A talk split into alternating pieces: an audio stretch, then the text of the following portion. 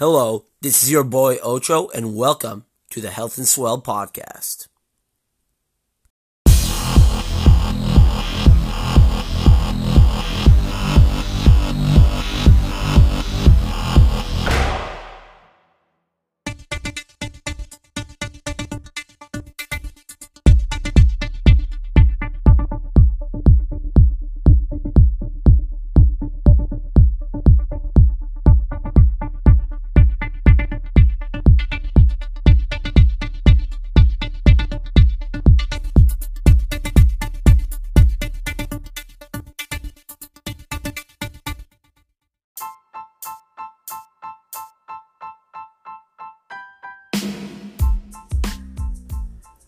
What's up, guys? We got a really fun one today. I sat down with my good buddy Mason.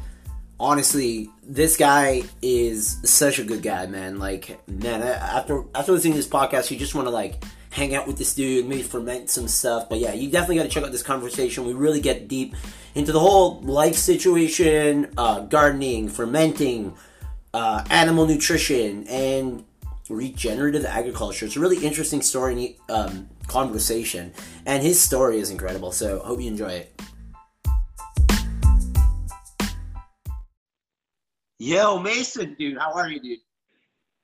What's up? How you doing, Justin? I'm good, man. You look like you're enjoying it, man. You're on the beach. Dude, I'm fucking chilling, man. Just finished a surf sesh. We're grilling some stuff, man. We got some some mai tais. We're chilling. That's awesome, dude, man. Like you got to get some coconuts and just fucking start, you know, whacking them with the machete. Just hacking away. yeah, just going the all coconut diet. Talk about social distancing. I don't see anyone else around, man. It's good. Yeah, man. So yeah, man, you're doing all right during these trying times. I know it's um it's pretty wild, but you holding up all right? Yeah, I'm holding up, man. I'm staying I'm staying busy. I uh I like I feel like I can't stay idle. I'm always just like, ah, let's go do that. Let's let's try that out. Let's make this. Oh, dude, I feel you, man. It's like I never knew I could be this productive. I mean, I, I I've had different times where I've kind of been like, some days are like I'm never really low, but some days are just like, uh, and then other days I'm just like, like this crazy hamster. wake up and go. Money. Yeah, man, I feel you. Yeah, so I'm I'm definitely similar in that. Like some days I'll wake up and just feel like I'm gonna accomplish a lot today, and then just start yeah. just going, and, and, then all of a sudden it's like nine nine o'clock at night, and you're like, oh, where'd that day go? Yeah, straight up, man. It's crazy. Um, yeah. yeah, we're gonna get into a lot of stuff. Like, it's good to catch up with you, man. Um, this will be more like a conversation to anyone listening, which is good. I like these ones, but um, I guess to start, Mason, like introduce yourself, a little bit about you, really intro to Mason, and uh, how you yeah, got Yeah. All right. So, uh, hello everyone. Um, I'm Mason. Justin and I met at White Oak Cello last year at uh, at White Oak Pastures um, for our mutual love for, I guess, Paul Saladino and the whole carnivore carnivore movement and all the all the health and and just awesome people that were there. Um, that was yeah. such a such a cool weekend. Really bummed we missed that this year. Yeah, um, I'm, but yeah, I'm hoping they, they um sorry, just quick. I'm hoping they um. No, you're good. I hope they reschedule. Like, I think they are, but anyway. Yeah, probably, probably. Um, speaking of White Pasture, I just got a, a, meat order in like two days ago that I put in. That's awesome. All the goodies, man. Beef tongue and pancreas and a whole duck oh. and some lamb. Fuck yeah. Yeah, I'm excited to make all that. all right, so yeah, I guess we'll see my story. Where do I start? Um, so I'm in the Coast Guard. So I'm in active duty military. I graduated from the Coast Guard Academy um, after high school, studying electrical engineering. Um, I did two years as an officer on a 270 foot boat down in Key West, Florida. Uh, so not a bad gig. Living in Key West, look look kind of like this, you know. Yeah. Uh, uh, so I was an engineer on that boat, and then I applied for uh, a, basically an advanced education program with the Coast Guard. Uh, I got accepted, so I applied to Georgia Tech here in Atlanta for uh, a, a, master's degree in electrical engineering. So I've been doing that for the last two years. I, I just finished my master's in both electrical engineering. I picked up a second master's in environmental engineering. That's awesome, um, Yeah, man. Uh, so May May first, I just graduated. Um, and now I'm currently posted up in Atlanta at my mom's in well in Roswell, if anyone knows Atlanta, but just the suburbs of Atlanta, waiting until sort of this the quarantine ends a little bit, and then I'm moving to DC. Uh, oh to shit! Work for the yeah, man. Um, to work for the Coast Guard uh, in a department called Marine Safety Center. It's like marine inspections related, like electrical plan reviews for ships. That's um, that's cool, man. I had no idea. That's awesome. Yeah, so like my job, my work, totally different from my interests and hobbies, um, because being in grad school, you know, you have your classes. I have, you know, my four classes a semester sort of thing, but I had all my spare time to sort of work on me.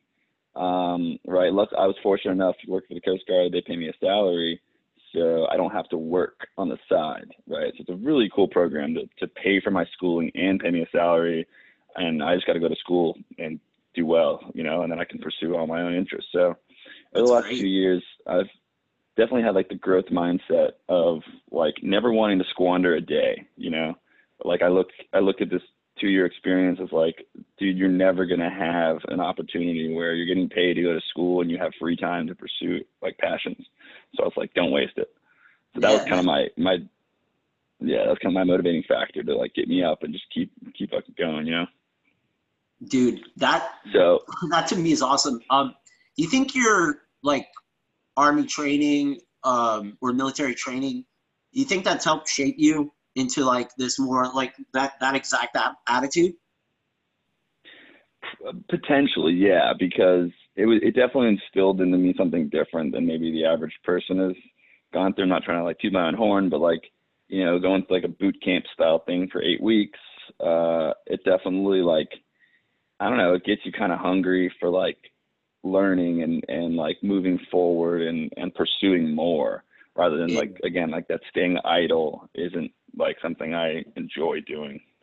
Dude, it's the worst. I hate it too, man. Like I've I've honestly noticed on days where like yeah, sometimes we're gonna have those days where we're a little less productive. Like we were talking about that before we hit record, I think. But like I find the days that I'm like getting shit done, like by the end of the day, I'm just like all smiles and I'm like, yeah, like I feel better. You know yeah. what I mean?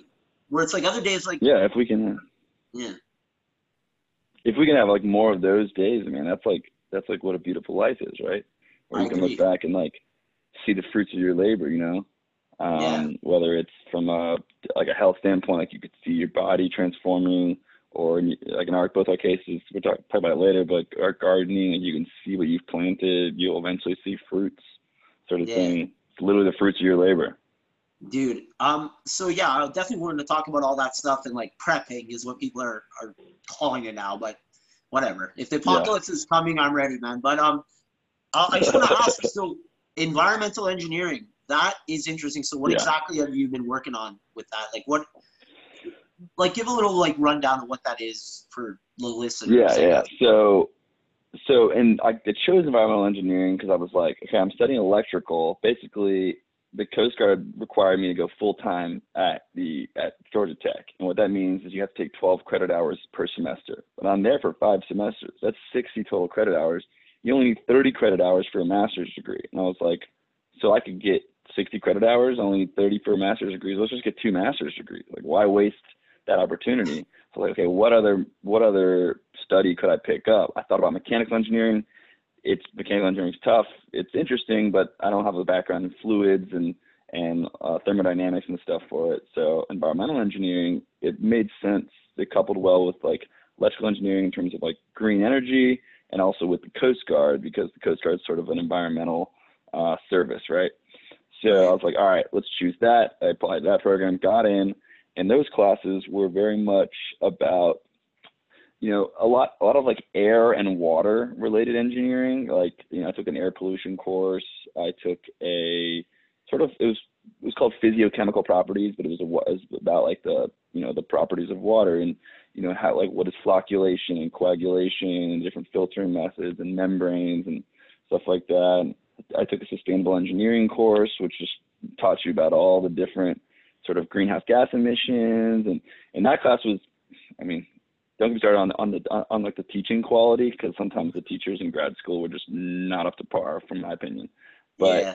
at least the material was interesting because this is about the same time I was getting passionate and interested in like regenerative agriculture and like how our food is grown and what is and what isn't contributing to sort of you know the environmental impact and you know i remember in that class they were still demonizing like cattle cause 20% of the you know I was gonna ask the, the carbon crazy. emissions and and I'd like raise my hand. I'd be like, hey, are they differentiating between like CAFO livestock and like grass fed, grass finished like pasture livestock? And and basically, I think that the the teacher's response was like, oh, there's not enough of the like the pasture livestock to make any difference. And so like no, like we don't differentiate between the two. It's all cattle bad.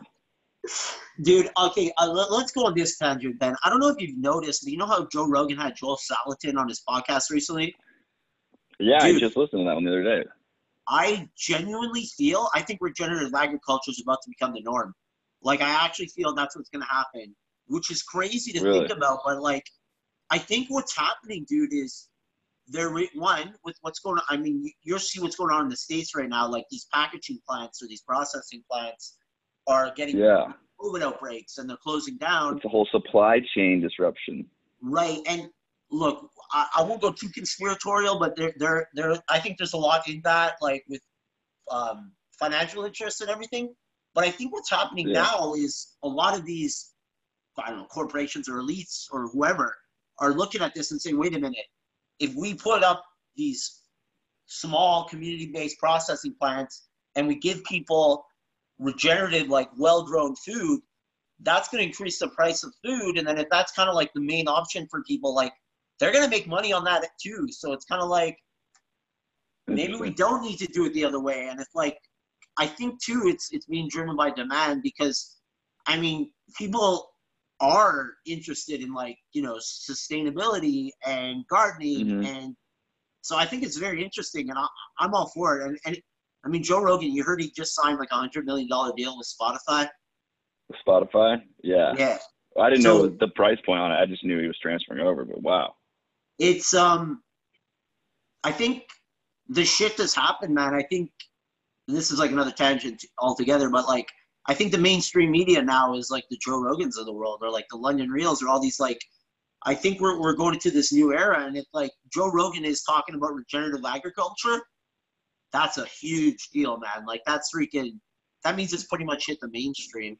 And I've noticed too yeah. on my phone, man, even Google is sending me fucking regenerative agriculture things. And usually Google, all they send me is stories about how the vegan lifestyle changed people's lives. And I'm like, hmm, what are you trying to do here? But Oh my god, that's great, man. Yeah, I'm listening right now to Joel Salatin's book on uh, audiobook, uh, folks, this ain't normal. I've kind of gotten on a Joel Salatin kick. He's kind of my hero now. He's a um, G, like I'm convinced, dude. He's the total G man. Just like this libertarian farmer who like just just like a religious man but like believes in you know the power of pasture raised animals and like uh so so what where'd i get yeah so i listened to joel salatin on on rogan. I was like i've heard of him in the past from the omnivore's dilemma michael pollan i don't know if you've heard of that one. So what's that about the omnivore's dilemma? The Omnivore's Dilemma was a book written by Michael Pollan that just it basically outlines the central question that all humans deal with is what do I eat? You know, and it's this dilemma of being an omnivore where you, when you can eat anything, like you don't really know what to eat, right? It's like if you're a cow, you know what to eat. If you're, you know, maybe a lion, you know what to eat. It's like, but us and like rats are a good example of another omnivore. Like we share the same thing of like we can eat anything. So then it's like, okay, well then you get into like the fact that we're higher intelligent creatures, so sort of we have different focuses in how we, you know, we have the chefs of the world who who focus on taste and flavor or yeah. color, right? God, and then you have the health. And then you have the health people, have the health conscious people of the world who focus on nutritional density. Maybe we fall into that category where we want to say, like, yeah, I'm going to choose guess. what I want to eat yeah, I want to choose what I want to eat based on, you know, I know liver is like my multivitamin, right? And uh, yeah. I want to pick meat that was raised correctly. So you got all these different focuses, um, and so then it, it, becomes hard to choose in the in the food market we're in because, dude, like it, it gets so complex in this book, but it's really interesting. Like He starts off Yeah. in what I guess Iowa is the corn state, or is it Idaho? I always mix the two. No, up. But- Iowa's corn, Idaho's potato. Okay. So he starts out in Iowa and he takes you down like the history of corn, how it was like became a commodity crop, how it's subsidized, uh, how it was oversupplied in like the mid 20th century, and what that's caused now, how we use it as a biofuel, and it's you know more calories are put in than it actually comes out. Uh, same thing with food. You know, it's like takes 15 calories or something for every one calorie of food we that we consume and, and get in this country. So uh, and he's just like kind of breaking down these systems and how they're just very uneconomical. They're they're not sustainable. Um, I think you'd really like it because he he like you know it, it gives you the full picture about what's going on. So he follows the corn. He then he goes down to like whatever Oklahoma or like in the South in these cattle ranches, and now he's like kind of following the cows and and how they're just consuming corn. Uh, Yeah. and and then he he so he's in the industrial type of uh, or, uh, model for food. Then he kind of goes into the organic uh, uh, industry because like shines a light on the fact that organic is it's better than non-organic, but at this point it's kind of turned into another marketing term, and it doesn't mean it's not the polyface farm or the or the white oak pastures anymore. It's No. this industrialized version that just don't doesn't use chemicals maybe or or as much chemicals still some levels of chemicals right but doesn't mean it's the best uh Yeah, I, I agree, man. Like, I um, I I think that's why I started the garden, um, is because, well, one, I think it's a good time to do it, but two, it's like you can get organic vegetables at, let's say, a market even, and it's like, yeah, well, what does that mean? It's like I think the only thing that makes it organic is something like they don't use certain pesticides or something like that.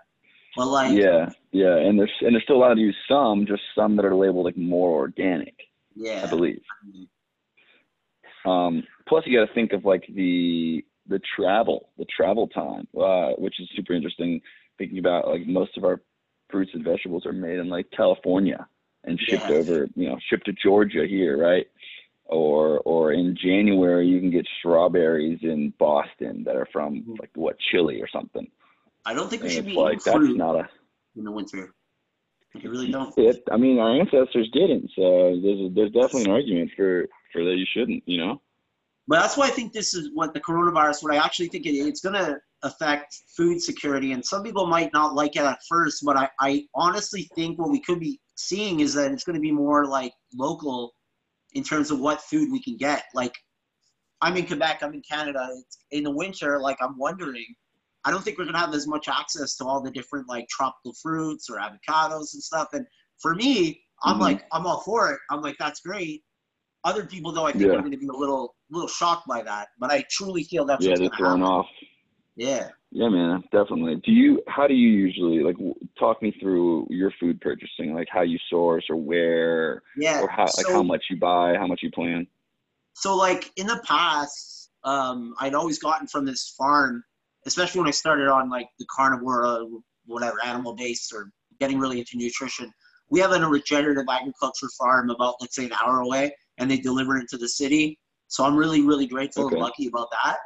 But That's since awesome. this since this started and the coronavirus thing, and I the first like week that I got back, I was all like freaking out. Not like freaking out, like scared, but more just like I was in California, and within the span of three days, I booked like flights to get back home two months before I was going Yeah. to. So I was all like frazzled.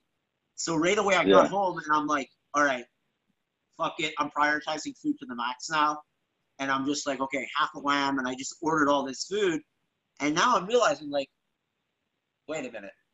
Like, this is what I care about. So I'm gonna actually source my food from this farm. And like this month, I'm getting a whole lamb. Let's see how long that lasts. And then I got a local butcher, and it's not like coming from regenerative agriculture, but I'm really not at the point financially where I could get my ribeyes from the farm, which are like twenty something a Yeah. pound, right? Yeah. But it's pretty good. It's pretty good meat. It's supporting a local butcher. Um, in Canada, we're a bit different when it comes to our conventional meat because I think we have more like pride or regulation. It's not as crazy as what it is in the states. Um, yeah. so it's pretty good. So I'll get like 30 New York strips from there. And then other than that, I'll get raw cheese from Italy or prosciutto. And then once a week now that I'm eating more veggies and it's the summer and fruit, I'll just go to the market. Yeah. So I'm like, I prioritize food to the max. And also like I'm lucky, like I rent an apartment in my parents' basement. Uh, so I'm paying my uncle rent, so I get a good like cut on rent there, so I can do Good that. discount, yeah.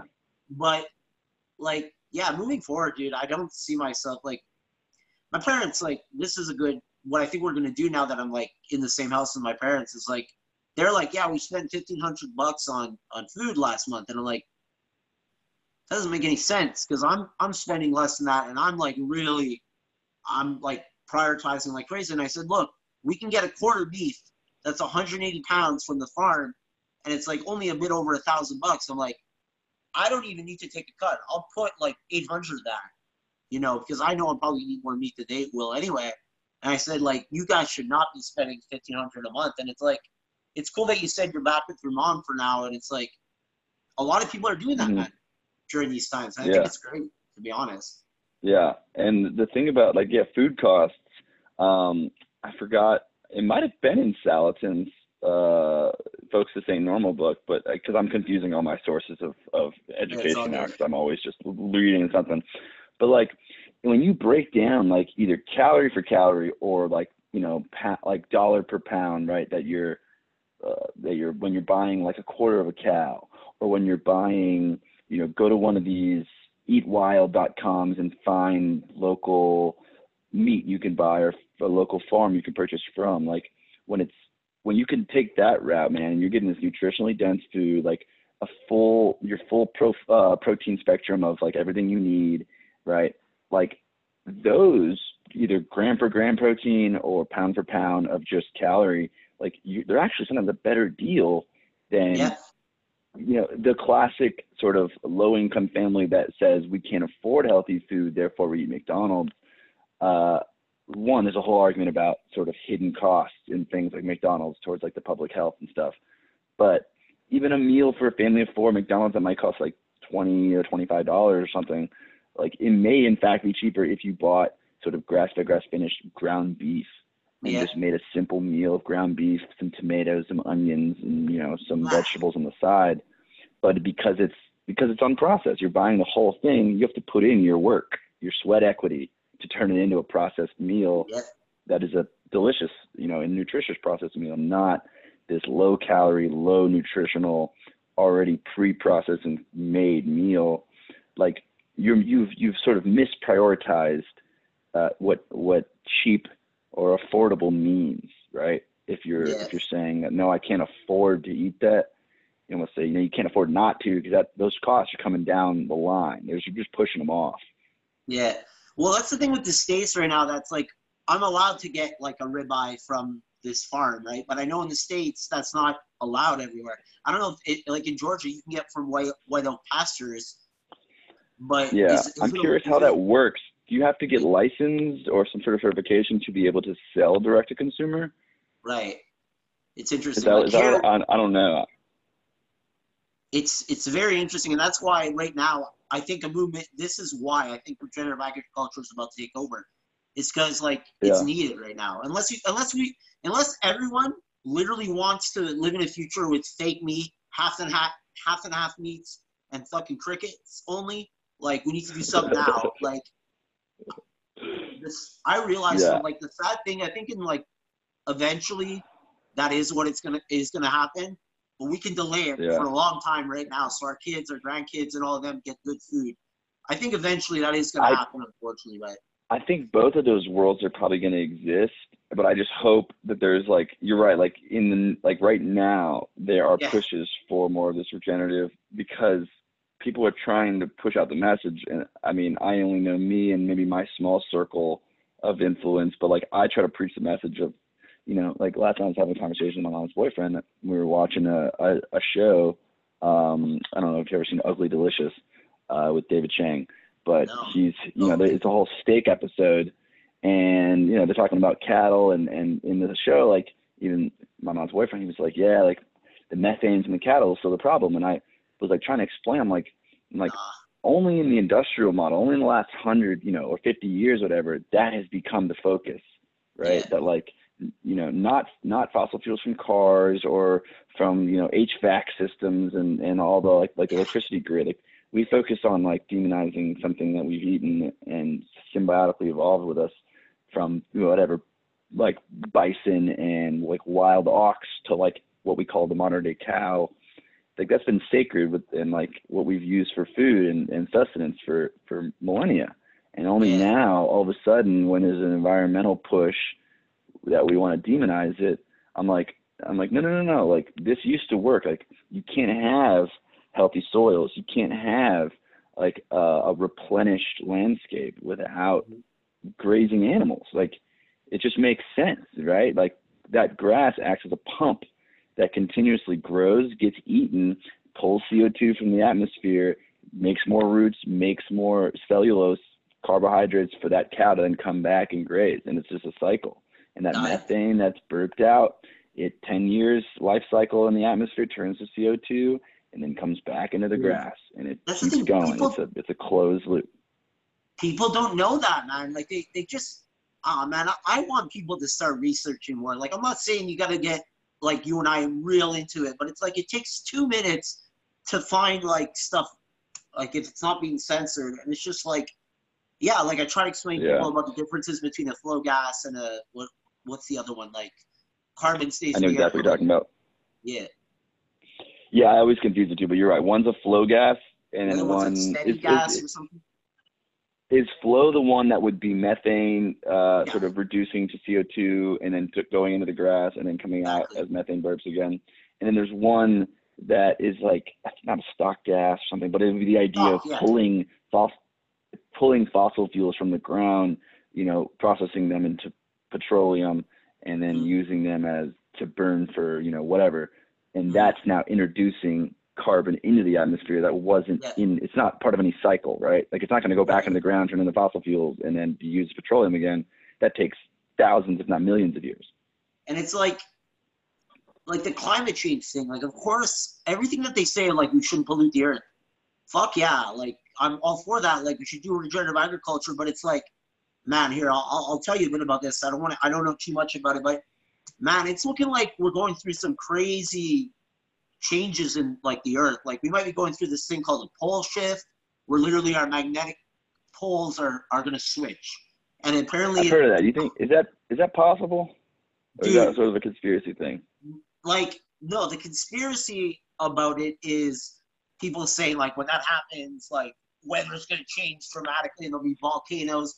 I don't know about that but no if you just look at the data yeah it happens quite often. And it's just like well not quite often but it hap- it's happened and it like the pole has has happened before yeah, and like right now, apparently there's hmm. like magnetic weaknesses, like our magnetic field is weakening, and scientists are like, okay, and we're going through a grand solar minimum, so the sun's at a very weak point, and that happens like every hundred years, and a pandemic happens when that happens every single time, and it's just like, really of course they're saying climate change, global warming. Well, they don't really use that anymore, right? Like climate change, but I'm telling you, man, like it's super early. It's barely even summer here. But we're going through a heat wave in Quebec, and I don't know what it is, man.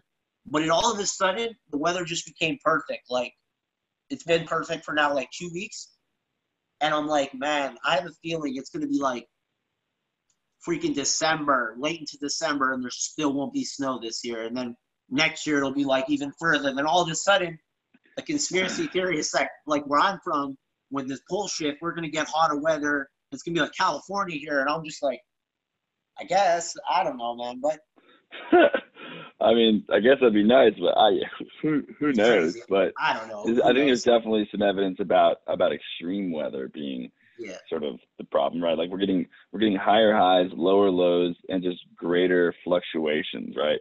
Yeah. Um, and which which is what we would call climate, right? Like the climate is changing. Well, it- uh, it- moisture it patterns are shifting. Hmm.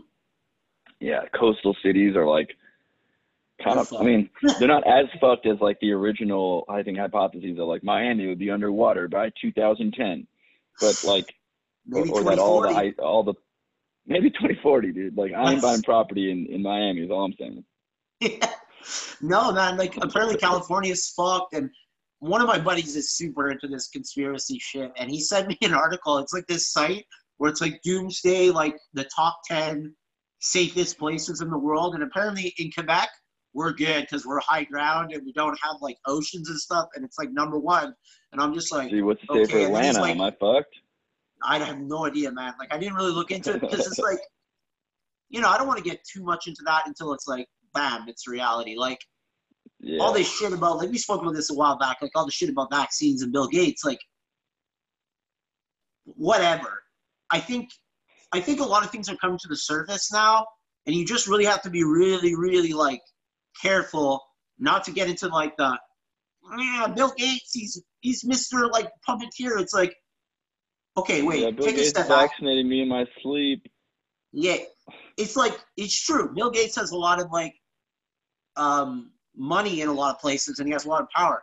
It doesn't mean he's a fucking puppeteer. It's just like it's true. We might be like this might be happening, and basically what I'm trying to say is like there's truth in everything. Just don't. There's all like people have agendas no matter what, and you really gotta you Yeah. gotta look at something and be like, okay, what is really going on here? Always dig deeper, and that's something I'm like trying to do every day. And it's just like, Always dig deeper. That's a good one. Yeah. Do you know what I find funny? My my my dad and my brother and I will will laugh at this because like Bill Gates had some mini series on like Netflix I watched like I don't know nine months ago or a year ago or something. It was about like all the things him and the Melinda Bill the Bill and Melinda Foundation were working on, right? Like ending uh what was it malaria in Africa, and they were working on uh, like a a nuclear like a new nuclear company. Uh, it was pretty cool. Like he was working on like admirable causes, right? Oh, Getting totally. clean water for third world. But and then like so it's funny, he's sitting with like Warren Buffett and they're just like like laughing and, and they're talking and he's like like my favorite meal is a cheeseburger and a Coke or something. and like the entire show too, you see him just drinking Diet Coke. Like in every Wow. like little private private scene where he's you know he's doing his sound bits, he's just drinking Diet Coke and he's over here drinking Diet Coke. And I'm like, you know, you you see his he takes these one week long trips, like I don't know what he calls them, like literary trips. Where he sits and he'll read like 20 books. He's Wow. reading on like physics, or he's reading on disease, or he's reading on some like really grand topics. And okay, he's the man is becoming an expert. Uh, his his his retention rates are high. Someone give this man a book on nutrition, because if your favorite meal is is is cheeseburgers and you drink diet cokes that much, like, and if you're going to be that much of an influence on the world, you're shortchanging that influence by 25% maybe by shortening your time on Earth. Like I watch these brilliant people that don't put health at the forefront because like all it takes is Bill Gates to have a heart attack. Is that what it takes for him to say, "Oh shit"? Like doesn't matter how much of an expert I am with computer chips, expert I am with software, expert I am with you know mal- malaise, malaria uh, drugs, right? Right. Like, Vaccine, if I, uh, have heart disease, yeah, or vaccine. If I have heart disease or some sort of metabolic disorder that ends my life prematurely, it's all for nothing. Yeah, no, that's the thing, man. Like, I don't want to say boomers because that's not the way to look at but a lot of these people, the old, old school billionaires, they're trying to solve everything with pharmaceuticals or they're trying to solve everything with technology. And it's like, I'm pro pharmaceuticals if needed. Like, it, even the vaccine thing, like, I'll question it with people, like, in sense, like, I have no problem with vaccines. That's probably one of the most important things we've discovered, right? But it's yeah, like, it ended is like age-old diseases. Yeah. yeah. I mean, if you look at like people will say like, "Oh yeah, but our ancestors died at 45." It's like, yeah, childbirth deaths. They either got they fell and they hit their head on a rock, infectious diseases, Infectious and diseases, you know exactly. predators. They survived to 45. They're living exactly the same amount of time that we are. That's like I forget what it's called, but it's some sort of thing. And it's just like, yeah, I want Bill Gates to get to like one day just read a book on regenerative agriculture. And it's like we said, there's yeah, money to be made billions there, into Bill. that.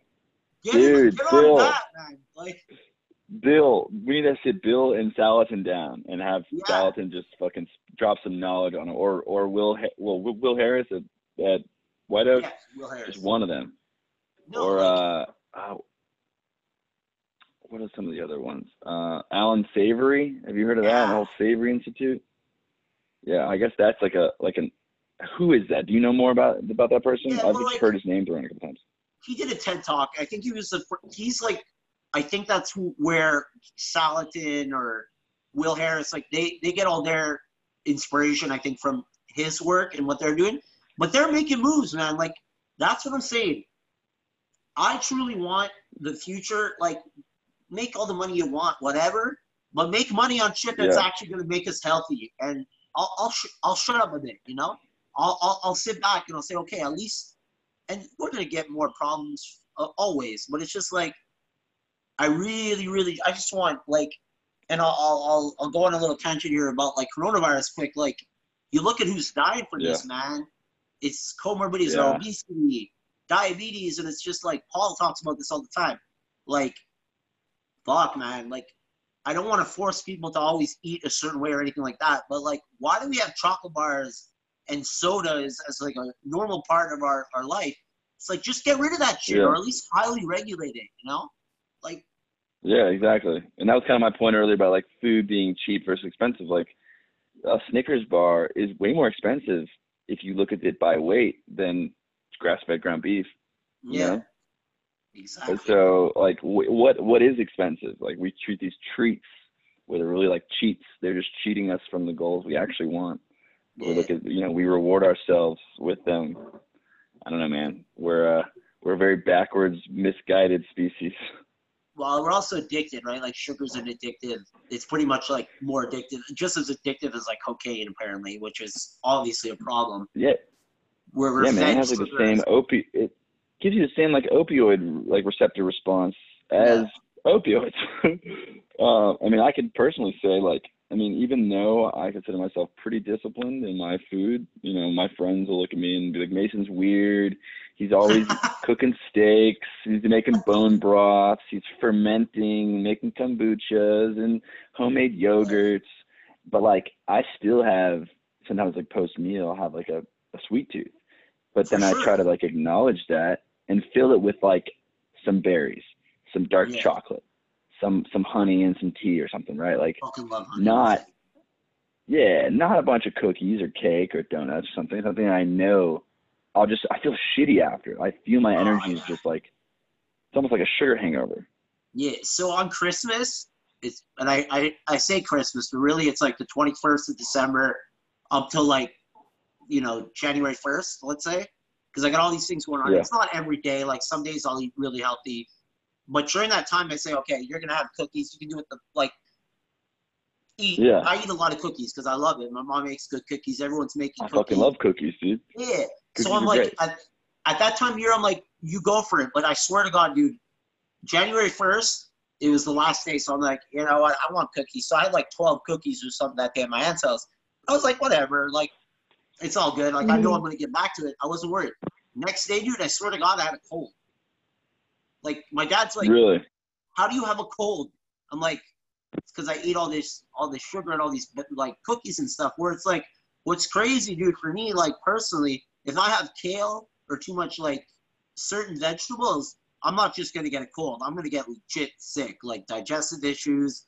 Uh, I'll have like, That's interesting. problems. You think it's like an inflammatory response thing? Like yeah, it's we know like sugar is going to cause you to be inflamed, and like the in- inflammation is like the root of all sort of disease kind of thing. totally. Uh, I messed up my ankle. then that's just a Yeah, I messed up my ankle a while back, man, playing football a long time ago. And I swear to God, if I have a lot of sugar one day or something, or even alcohol, which I guess there's sugar in that too, right? Next day, Yeah. it'll start it'll it'll start acting up because of inflammation, and it's crazy. It's just like wow, it's wild. Yeah, that was Saladino's thing when I, I I just finished the carnivore code a couple weeks ago, and like it was just cool that you know, and it almost seems so obvious, but when he says it so well that like he's like I believe because it's not accepted science yet, but like I believe all inflammation or like all disease stems from inflammation. Like, but my inflammation is my inflammation is going to manifest differently than yours. So yours might be in your brain, his might be in his skin and eczema, yours might be in your joints, right? This person's is in their gut. Like, well, it all probably starts in the gut, but like it, it just manifests somewhere, Yep, right? it's And, crazy. and then the, the the problem with Western science is they want to sort of like weed out and call this one type 2 diabetes and call that one eczema and call that one an autoimmune and like whereas they might all have the same source yeah but like when we treat the body as you know you have a specialist a gastroenterologist you have a psychiatrist you have a nutritional science you you you have experts in each individual body part where if it's one system that works together and just manifests d- disease in specific spots based on whatever randomness almost you can't treat it like like uh you know individual systems. It is one system. Yeah. Right? It's so that, totally that was pretty clear to me when you explained it like that it, i totally agree man like it's true and people have been saying this forever food is thy medicine like it really is like we obviously we need pharmaceuticals for certain things like we definitely need access to chemo if like nothing mm-hmm. else can be done for someone with cancer, like insulin, because once you get type one diabetes and your body can't produce insulin, like unfortunately, yeah, like you, you can help die. it with You'll diet. need insulin. You need it. Mm-hmm. You can help. Like people have helped it with diet, but they will always need insulin because your pancreas just doesn't fucking create it, which is really unfortunate. But like, I want to see, I want to see the pharmaceutical and how much power they have. I want that to be the food agriculture industry and everyone just healthy, man. That'd be great. And then, of course, there's still gonna have need for pharmaceuticals, but like, yeah. man, everything's for profit these days, and it's just kind of like, yeah, I don't think everything sad. needs to be about profit. I really don't. Like, not everything, you know. Well, it's it's like it's like you know if you're that's why the industrial farm existed in terms of maximizing yield at at every expense to the land as possible, right? Like the whole tragedy of the commons, right? If I can just rape the land and rape natural resources to maximize my, you know, livestock yield, I will always do so. Like under a capitalist system where I can always make more money for putting more animals in a smaller area, right? And using sort of shared resources to raise them where none of us really see the downside. It's sort of distributed amongst society. Like that is the tragedy of commons, right? that like that model will continue without bounds until the, the, the, the system you're within breaks right there is no other option right so unless you start to prioritize like you know let's say you're a sort of government entity and instead of sort of incentivizing yield you incentivize uh, you know the nutritional density of your food the how carbon neutral how close to carbon neutral or carbon negative you are right like you and then you I guess you have to incentivize that monetarily, but like you focus on that, not the exact opposite, where we subsidize the most depleting agricultural practices like monocrop cultures, just because that's what we've done. That's what lobbyists have sort of pushed for, big food lobbyists, right? Like it's such a backwards and unsustainable system. Like I don't know I don't know what it takes to turn that around, but it's like some people understand it and see how it only trends downward, and that like yeah. over all of human history, you know, you could see that like this is what they talk about in the omnivore's dilemma. That sometimes you saw the greatest civilizations that didn't make it. You ask why. Sometimes it came down to things like depleting all your natural resources, depleting your your aquifers and your water shed, and or depleting your soil even just once you deplete it, deplete your soil to the point where you can't you can't sustain the population, that's the fall of your civilization. You know. Totally, man. That's, I, bro. I couldn't say it better myself. That's literally like, and that's why I said like, I'll we'll end this combo with that. I want to ask you about all your fermenting projects and stuff because that interests me. But okay. um, yeah, yeah, like I think you know we got this like talk about the Green New Deal. Like if regenerative agriculture can be like involved with that, I think that's a really good thing. Um, because right now it's not. Right now everything's about like you know, um, solar and wind. Solar and wind, and it's like food. I think they're going towards more like the lab grown shit, where it's like nah. Yeah, like, which is interesting because yeah. it takes so much energy right now to to grow, uh, you know, uh, a chicken breast cell in vitro in a bioreactor sort of thing. Like it's cool but it's cool. Uh, it's like I don't know if it's it can feed a population. are we are we biased though because of our diets? Like that's I think about that all the time. We're definitely like, biased. Yeah. But whatever, man. I want my kids to get that liver. You know, I don't want I don't want them eating bugs, man. Dude, well, you know what's funny actually is that bugs are actually one of the most nutritionally dense No, things you can eat as well. Yeah. And but they may not be appetizing as much, or it's sort of the same stigma about Westerners not wanting, you know, beef kidney, liver, pancreas, right? We think it's weird and I nasty. agree. It's the nasty bits. But ironically, it's also probably the best thing for us if we can include somehow, whether it's Yeah. freeze dried and swallowed or mixed in, right? Like Have we'd probably had- all be better off for it. Have you ever had a cricket? I think I have in They're actually good. I don't remember where, but yeah, dude. It's like once you get past the fact that you're eating a bug, you're like, oh, like that's that that's got a nice texture or a nice crisp, Yeah. right? Or a nice salty flavor. Yeah, I guess what I meant was I just don't want like the future to be only bugs. Like you can't get beef or like because right now their plans are like putting on like um, carbon taxes or like this idea like oh you're only allowed this much carbon footprint this week so you can only get one steak. That's it. Where That's like, what they do right now with Yeah. uh, certain. I forgot what it's called, but in like the industrial market, they'll sell essentially shares. Have you, have you heard of this concept? I forgot what it's Yeah, called. I think so. Um, but you can trade. Let's say you're you're a coal fire burning plant for power, like a power plant, and you'll have to buy sort of sort of CO2 emissions, and you'll buy NOx emissions, right? Uh, and then you'll trade them on the market. Like if you want to create more power, like you'll trade them. So Mhm. maybe some system. That's literally assigning the this whole tragedy to the commons that you're you're polluting the atmosphere. There's a price associated with it. And like some people don't like that. They think, oh, you know, people are buying pollution. Well, right now, people just pollute without paying any price for it. So if you attach a mm-hmm. monetary value to it, you can hopefully disincentivize it or at least limit it at some level. You can cap it with these shares. Yeah, I am. Like I said, man, I think I think the future is looking good as long as people like you and I and other people like are, are preaching and preaching. I think that's how the world changes. So, um, a little um, less serious, I guess. So, you ferment a hell of a lot of shit, man, and like I need to get on that game. Like, so, what what what what do you got going right now? Kombucha. Okay, what do I got going right now? Yeah, I always I always have kombucha going, and I started that from you know I just like to drink kombucha you buy from the store, like probably a lot of other people do. And then one day I for oh I went and visited my buddy in in Thailand, and he just had like this fucking jar with like this weird looking alien sitting in it, making this brown liquid, and he got a bunch of these you know glasses in his refrigerator, and I was like, dude, what the hell is that? And he goes, take a sip. I took a sip. And I was like, that's delicious. He's like, Yeah. man. I was like, you made this? He was like, yes. I was like, is it hard? Like, how did you make that? And he goes, you sit it and you fucking forget it. And in two weeks, like, you smell it, you taste it. Oh, it's acidic. It's done. You know? And I was like, it's that easy? And he's like, yeah.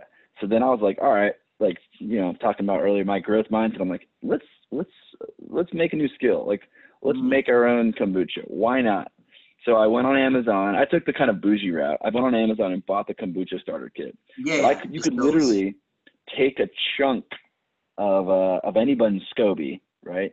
The SCOBY is like the mother, it's the growth, right?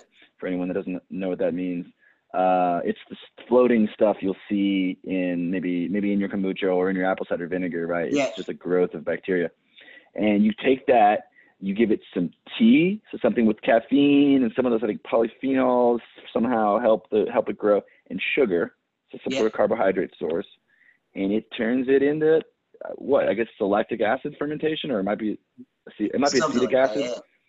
Yeah, So but is is that a probiotic? It is a probiotic, right? That it's probiotic. Yes, yeah. yes. Um, like it's a prob- it's a rich probiotic source.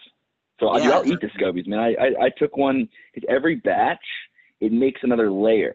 It's like a new layer of film grows on the top, and then it like it's like right at the interface. I don't know why, but like it creates a new SCOBY.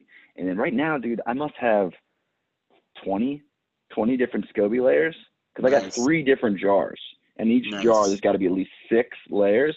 So like at some point, it almost become too much. So I'll like I'll peel one off, throw it in my blender with like some water or something, and you get this sort of like tangy, sour, uh, like like, umami, bubbly- umami flavor, kind of like uh, maybe Because what is what is how do you describe umami then? Um, I've heard of that. Well, I guess it's just that fermented. Like you ever have like a dry aged steak, like you know that that, that like yogurt. That, that basically that fermented. Pro, eh, to me, it's like what probiotics taste like. You know, it's that. Yeah. It's kind of like sour. That's funny, like Well, I just fermented and just telling you more about my ferments. I fermented the other week a couple like like like ten jars of different tomatoes, peppers, onions and garlic, cauliflower, beets. Like I just started taking shit and throwing two percent saltwater brines in it and just seeing what happened. Right. yeah, And it did it did exactly what you described it. When I eat them now, they were like I didn't know whether to describe them as spicy or zesty or sour or salty. There's like this this flavor, and maybe it is umami. Is, is umami. correct That's what it is, dude. I only recently heard about that too, um, and I was like, oh, okay. Apparently, that's like a whole other taste. It's like we have like sweet, salty, sour, and then we have, you know, like okay. Yeah, you're like, where did that shit come from? That's cool. Ooh, I- um, don't know. but yeah, so- like So I do the kombucha, and kombucha, right? I'll do my you, you basically brew tea. You pour it over it, and you you know cover it in uh, either a cheesecloth, paper towel, something where it has access to to oxygen, but it, nothing can come in. Because one time I put on too loose of a cheesecloth, and I went in there and I had a bunch of fruit flies that laid larvae in it. Oh. And I was like, oh fuck, I gotta throw it out. So you got to keep it nicely, tightly covered, or you'll you know fruit or uh, bugs like it. Yeah. And then so after three weeks, I'll taste it, and the the goal is for it not to taste sweet, because if it tastes sweet, which most people are like, oh, good, it's ready. Like, no, like No. now it's kind of like a soda. You know, it's still got a bunch of sugar in it. You want the bacteria to consume all of that sugar and Mhm. to create more of that probiotic benefit. Once it's tangy and vinegar-like, now I'll do the secondary fermentation where I pour it in these long neck bottles with you know these tight caps, and that's when I'll flavor it. So my Right. favorite flavoring is usually I like to put these little lavender pods in, a little bit of ginger. Uh, sometimes I'll put some mint and some berries. nice. Uh, the berries especially give it a little bit more of the sugar, where it'll carbonate some more. Cause like it's really nice to have like that very carbonation, carbonated like poppy, crisp flavor in kombucha, right? I really like That's- that. So then I'll do sick. that for a couple more days away from light, or just sort of you know up in a, ca- a cupboard or something, uh, and then you know if, if it starts to fizz, like I know I'm like in prime, and then I put it in the Yeah. fridge, and I That's just, and I just man. out of it. Yeah, and so you make yogurt too. Yeah. I, I saw it. Have you made yogurt? Yeah, so I I was like, okay, we could ferment kombucha. Like, what else can we ferment? So I was like, let's yogurt. I, I Everything. just yeah, I think I was googling ferments and like there's all these videos, really cool guys uh, who you know there's there's a million different things, ways and things you can ferment. So I went to a local farm. I was like, all right, I want to do raw raw dairy. So I paid the exorbitant prices for raw dairy. It was like nine fifty a half a gallon. I was like, this is ridiculous. Uh, but I was like, fuck it, it's a project. So I bought a gallon. I bought the yogurt culture. It's like a little freeze dried baggie. It looked like a bag of drugs labeled yogurt starter on it. Yeah. And you know, so you, you heat up the milk. In this case, since it was raw dairy, under 110 degrees or 100. No, sorry, under 118. You don't want to destroy all the enzymes and the, bac, the, the the good bacteria that are already in the raw milk. By, uh, you let it cool to 110. Add the yogurt uh, culture, about an eighth of a teaspoon in a gallon. Stir it real good, and then jar it in whatever you want to finish it in. Right. So I use little mason jars. And then the hardest part becomes keeping your temperature constant, right? That's why they make yogurt makers or dehydrators. Uh, me, I use my oven, but you gotta like, so I put it in a water, like the glass is in a water bath, covered in wet towels to sort of hold in heat. Um, and then I'll turn the oven on for like 45 seconds, turn it off, and just like let it ride. Um, because you don't want it to get above yeah, again, like 117, 118 degrees, because that will essentially uh, like a micro pasteurization. You'll you'll kill the the organisms inside. But you want it warm enough because it's a temperature dependent reaction, right? They they Yeah. replicate faster when there's uh when there's when the temperature's up a little bit, right? So then you do that at least eight hours. I do it like I did mine for like 18. Uh, Yeah. more, it gets sour, more sour, more like thick, and then boom, you got yogurt, man. Yeah, Cool. no, like I, I mentioned this to you. The problem we have in Canada is it, like I got to get a, a milk source because I, I've actually been drinking dairy and I got some like A2 milk that's like organic, but it's still pasteurized. And, Mhm. and I, I never was able to really do dairy, but I'm doing all right with that. But I'm like, man, I want that raw milk. I want that like crazy high nutrient density. But um, have you, you know what the next step is for you, right? You got to start fermenting meat, man. Get that high liver going. Dude, I, I got to try that too. how do you do? How do you ferment like like a salt, like salt cure sort of thing? Apparently, like with high liver, you just get a jar, you just let it rot. And it just Are you saying. Thai liver? like high liver it's called because apparently when you eat it it's literally like like you get pretty high with all the bacteria like not like stone high but like you know it's like a buzz or whatever fucking blazing up some meat. apparently That our ancestors our ancestors used to eat it to get like an energy boost and stuff and the reason why they figured it out is because they'd feed it to the dogs like rotten liver and the dogs would be able to go all day like and they're like, Oh my oh, god. so they're like we're gonna Wait, try I'd be down out. and check that out, dude. I mean, you know me, I like to experiment with what's possible, right? I, right now, I also have I made an out like a homemade apple cider vinegar. I, you know, you take some apples, some some some take some Granny Smith, cut them up, put them in some water, the whole apple, including the pit and the core and everything, um, or the seeds. I mean, and then I actually put a splash of orga- uh, my apple cider vinegar I have that I, you know, like the Bragg's brand, just with that little bit of mother in there to help kickstart the process. And you let it sit, dude. And then after two weeks, take the apples out. And right now, I got a, I got a growth you'll see slowly. You might even think like, oh shit, that's mold, but it's like the mother. It's like this whitish cloud that starts to develop, and then boom, you got apple cider vinegar, you got the mother. I got a balsamic vinegar uh, starter going. Um, so that's yeah, dude. Just trying to ferment the world. I made pickles. Uh, the I world. made pickles. Trying to ferment the world, dude. ferment the world. Fuck yeah, dude. So, and I love the way someone described it. I think it was one of those YouTube videos I watched. But when you ferment things, it's like a second stomach. It's like a Yeah. stomach before your stomach. Because right, all all your stomach does is, you know, the acids in it and the enzymes in it break the food down to make it easier for your intestines to absorb the nutrients. So if you're fermenting and it's producing this acid and you're having some sort of other organism break it down for you, it's making those nutrients readily available so that when you eat it, it's easy on the gut. You know, it, it's easy to get those nutrients in. It makes so much sense. It does, man. I mean, and also I feel like vitamin K2 is a hard nutrient for most of us to get because it literally comes mostly from fermented foods, right? Like you can get it on yolks and cheese and you know cured meats, but Mm. I, I think the way you get like fermenting shit on your own, I think is the way to go. I, I'm gonna get more into it. Have you ever done like sourdough? That's funny you say that. I I like the rest of the memes on Instagram have begun the sourdough journey over this. I love sourdough. I've made about five five Yeah. sourdough loaves. Um, Um, you that has problems? with- been a challenge. I, I, yeah, I, I, my sister made some. I tried it. It was really good, but she said it was so difficult. But she got lucky because she had like, she already had the starter and everything, so it wasn't as crazy. But Yeah. do you have digestive issues with grains like before? No, fortunately, I've always grains, wheat, all that I've been all right with. They haven't upset my stomach.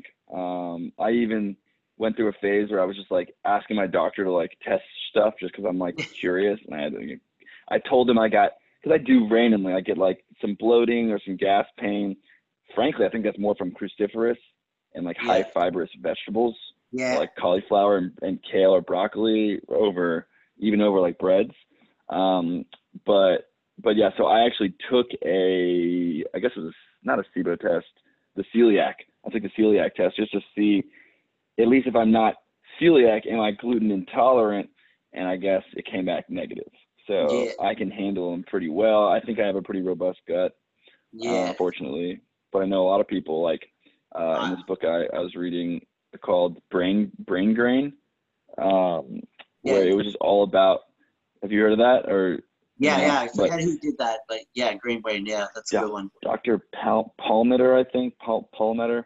Uh, yeah, yeah. But his whole thing yeah, was his his all his clients, like seventy five percent of them, when they would come in and talk about all their fatigue or brain fog or just all their metabolic disorders, the first thing he did at the beginning of his practice, he would test them all for celiac. But he said like 75% of them are coming back gluten intolerant.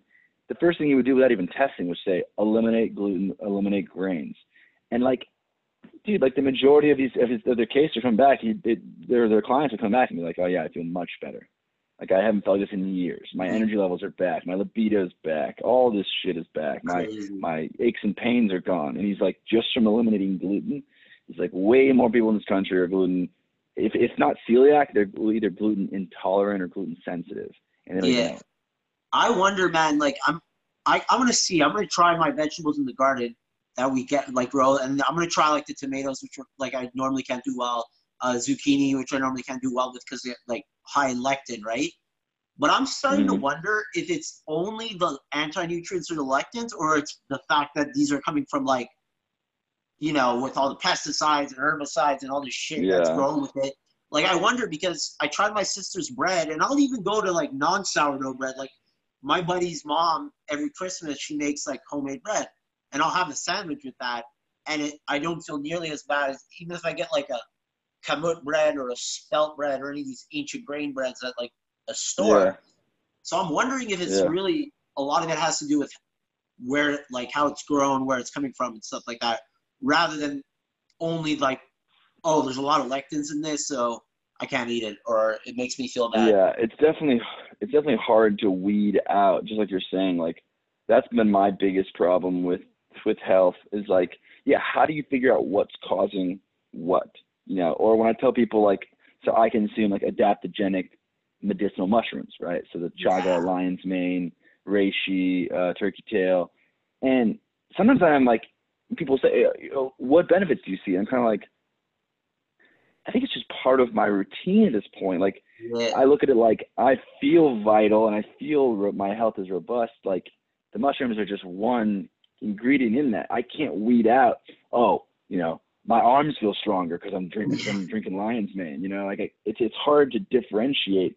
Is it the is it my you know quality meat that I'm including? Is it my limitation of sugar, or is it my medicinal mushrooms, or my fermented foods, or is it all of these things? Sort I of, think it's all of it, man.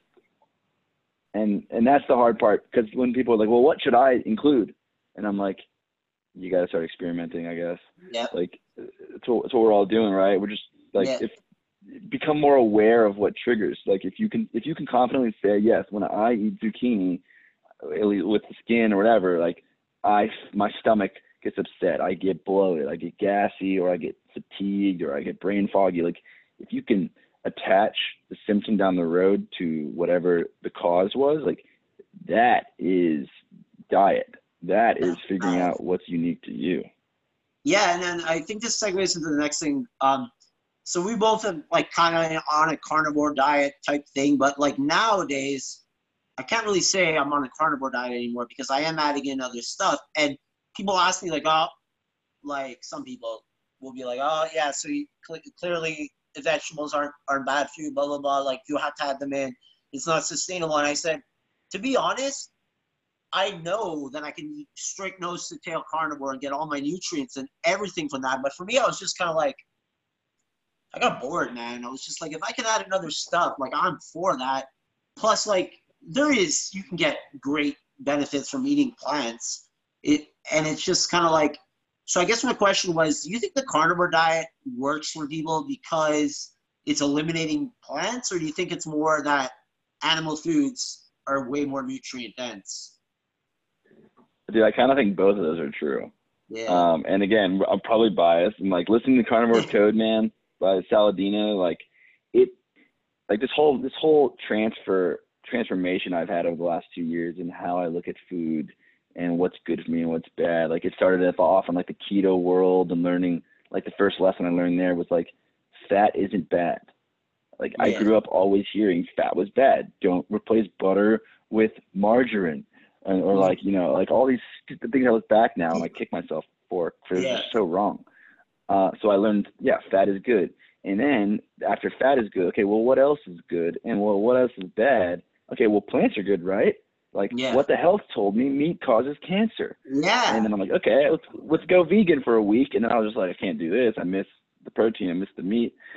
So like, I just slowly over time started to realize like, dude, I never feel better than when I eat like a like a full fat ribeye.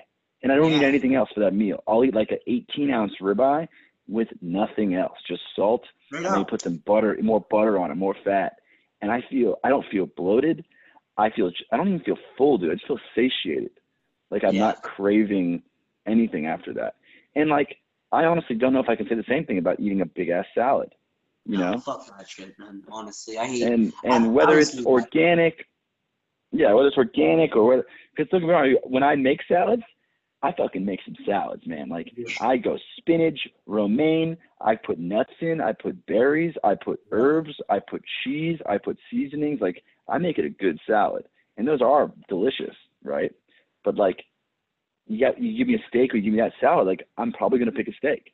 Yeah. Um and like you said, is it the elimination of the plants that make us feel better or is it that meat's actually better?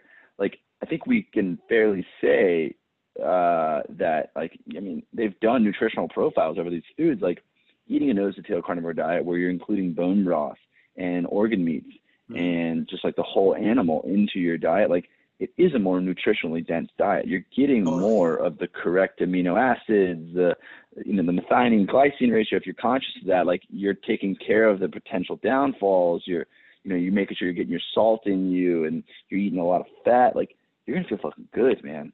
And you're going to not have any of these lectins and oxalates and phytic acids that could potentially be taking your nutrients from you. Like you're, it is an, it is an elimination diet, but like elimination diets are used for a reason to, you know, sort of calm the body down, calm the digestive system down, and then rebuild it back up again more robust, where you can mm. eventually maybe tolerate some plants.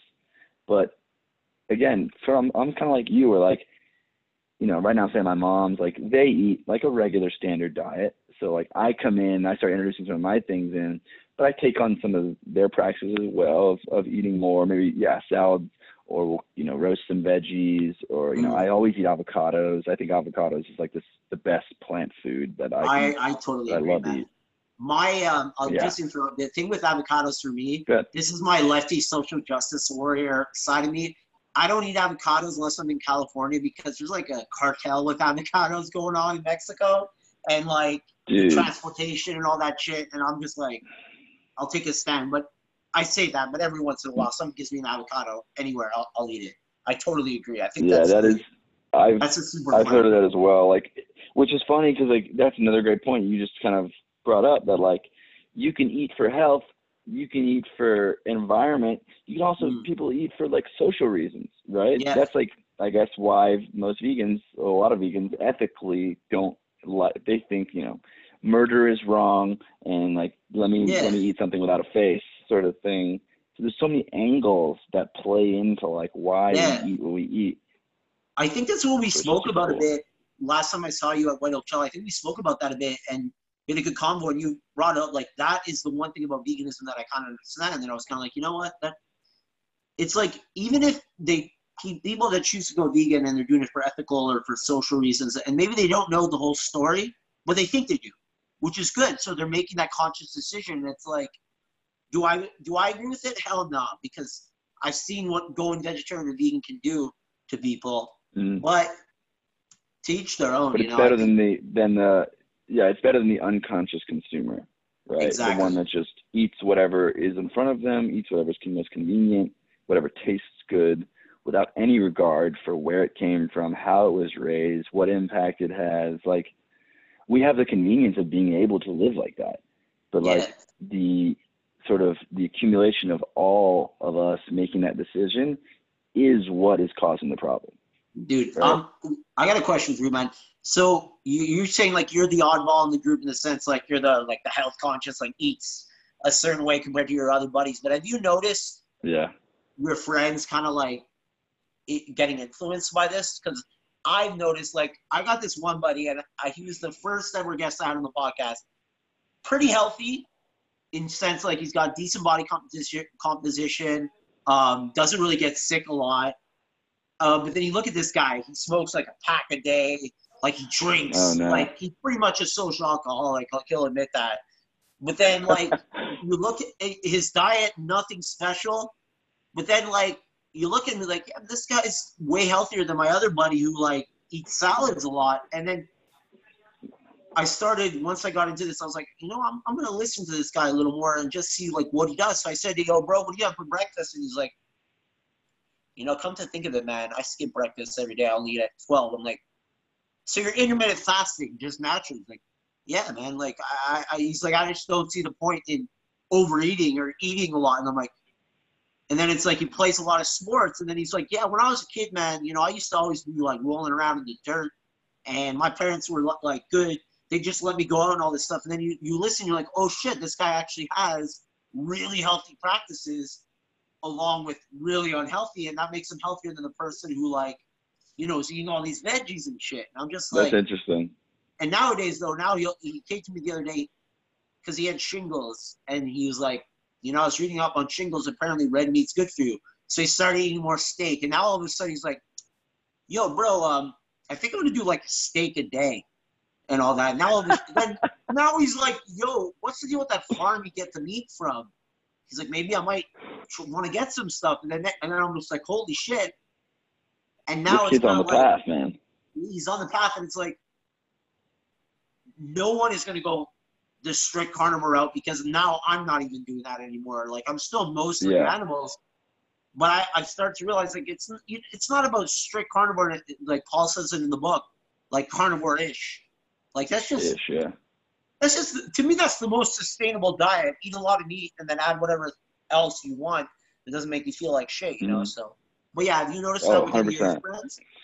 Dude, it's so funny you said that because yeah, I'll have all my friends who like, you know, when they were coming to my apartment and they would see, you know, my one friend Megan would be like, "You have aliens growing in your apartment." My kombuchas and my all my all my jars of things. She's like, "You're a crazy person," and I'm like, "All right."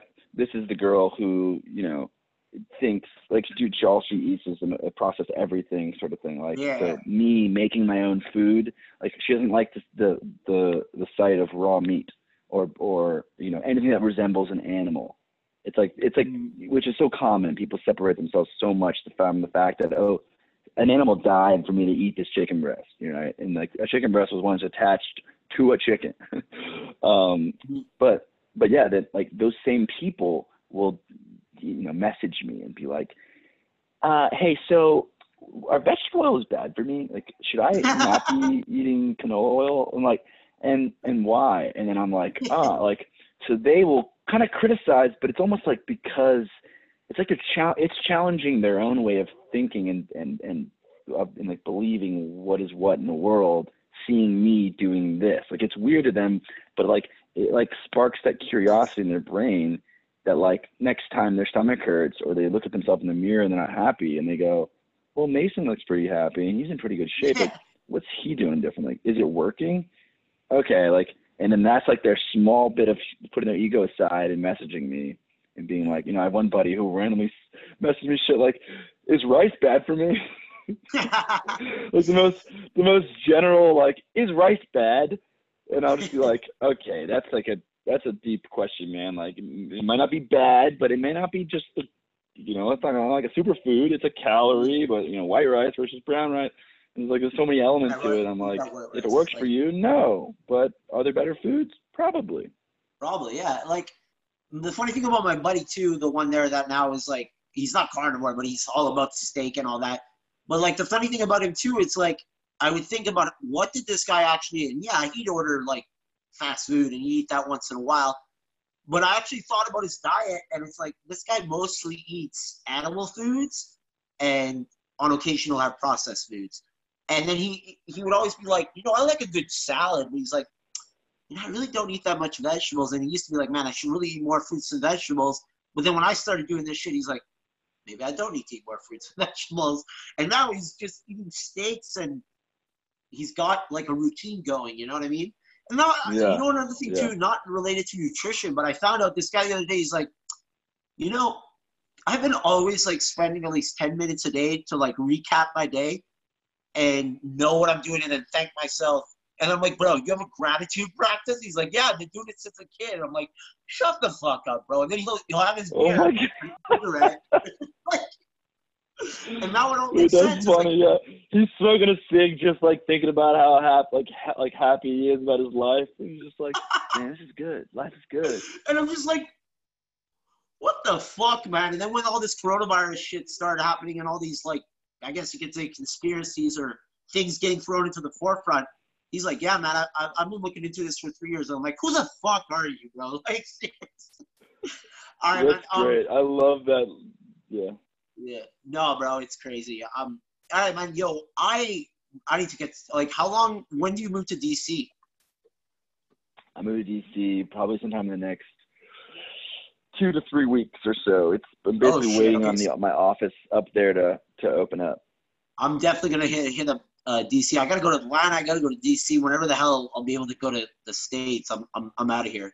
Freaking, you know, Paul's Yeah, moving man. to Austin, right? Paul's moving to Texas. Is he Yeah, dude, crazy. just to Now- change it up? yeah, I, I think it's Just because change it up? California's California's not looking good for business right now. Unfortunately, like Joe Rogan might even move to Uh. Texas. It's crazy, but Then Texas Yeah, is the spot, huh? We gotta hang out in DC, man. We'll do a we'll do a in person podcast like next time I see you, and we could just ferment shit and everything. That'd be dope. Hell yeah, man. Yeah, I'll bring some of my fermented shit.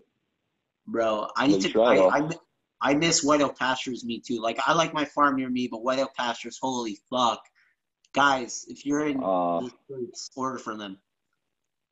yeah, White Oak Pastures, Bluffton, Georgia, baby.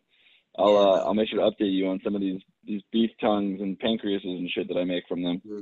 Yeah, bro.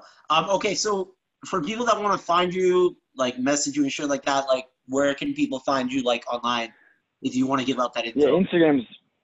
Yeah, that's all good. I mean, I'm no expert in anything. By the way, you disclaimer. You know, I'm not an influencer or anything. I just enjoy sort of learning and figuring out, weeding through all the all the health stuff, and I'm always happy to Mhm. talk about this sort of stuff. Even with like even with vegans, to see like, hey, like you know, what is your view on that? Why? Um, but yeah, Instagram. My handle is Totrillen. It's kind of confusing, but. T O T R I L L E N. My last name's Totri. And uh, I Yeah. don't know the word the word like trill always resonated with me for some reason. It's like Yeah. it's like true and chill and real. But so it's Todd Trillin on Instagram with me. Yeah, dude. Check him out, man. He's like, as you can see with this podcast, Mason's just a straight up dude. Like, when I met you at White Oak Pastures, I'm like, yeah, I like this guy. But I missed the stash though. You used to have like this really nice Oh my stash. stash, dude! I got a little baby stash coming in. Little Yeah, yeah, it's coming back, man. But I, I remember seeing. I'm like, yeah, I like this guy. He's cool. But um, okay, so last question. Um, I'll try to explain it. I'm getting better at explaining this. So it's called the Health and Swell podcast. Swell is kind of like the health part. I mean, what we've just been talking about. That's like my nerdy. It's what I love talking about. But the swell part is kind of like my balance in the sense like before I got into health and nutrition, dude. I'm the dude that's at the bar fucking chugging beers and just being extrovert, having a good time. So I try to keep that. That's like my.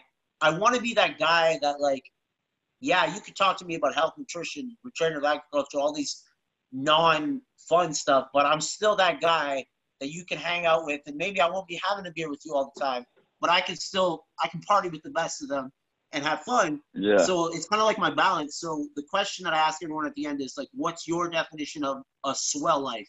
So like a happy, like what what's your individual definition of that? That's funny because, dude, I'm, oh, you know, without repeating you, I'm probably exactly the same as you.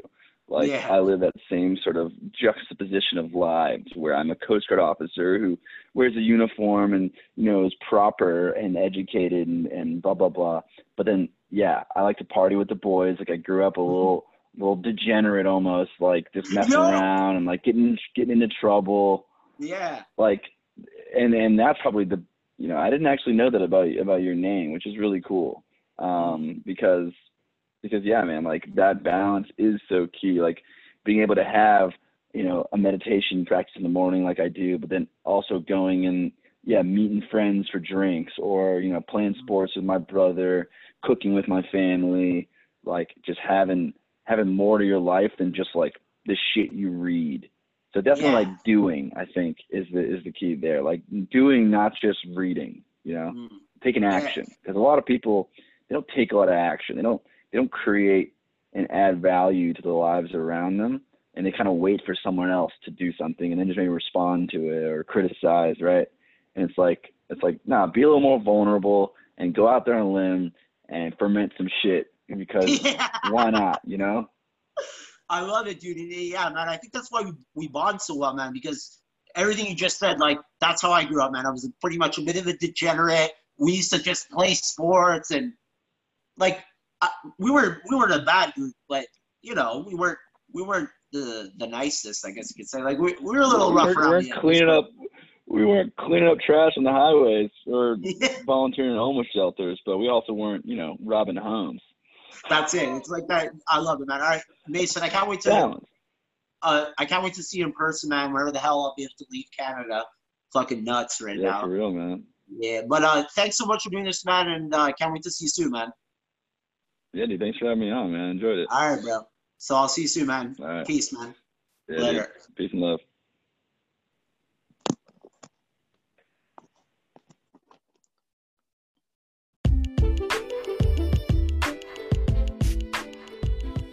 Life is crazy right now, guys, but you know what? Always be prepared and always have a good spirit and a good energy. You know, Mason and I, uh, we share a similar uh, personality trait, I guess you could say. You know, we uh, kind of juggle this uh, life between, you know, having fun, hanging with the boys, cr- crushing a couple of brews, stuff like that, and also being really into like health and nutrition. So, hope you learned a lot from uh, Mason. It was a really fun conversation for me, and I can't wait to go uh, hang out with this guy in the future. So, thank you again for supporting the Health and Swell podcast as we near the end of season three. Just remember to keep swell and also go follow me on Patreon and all the social medias. I'd appreciate it. Peace.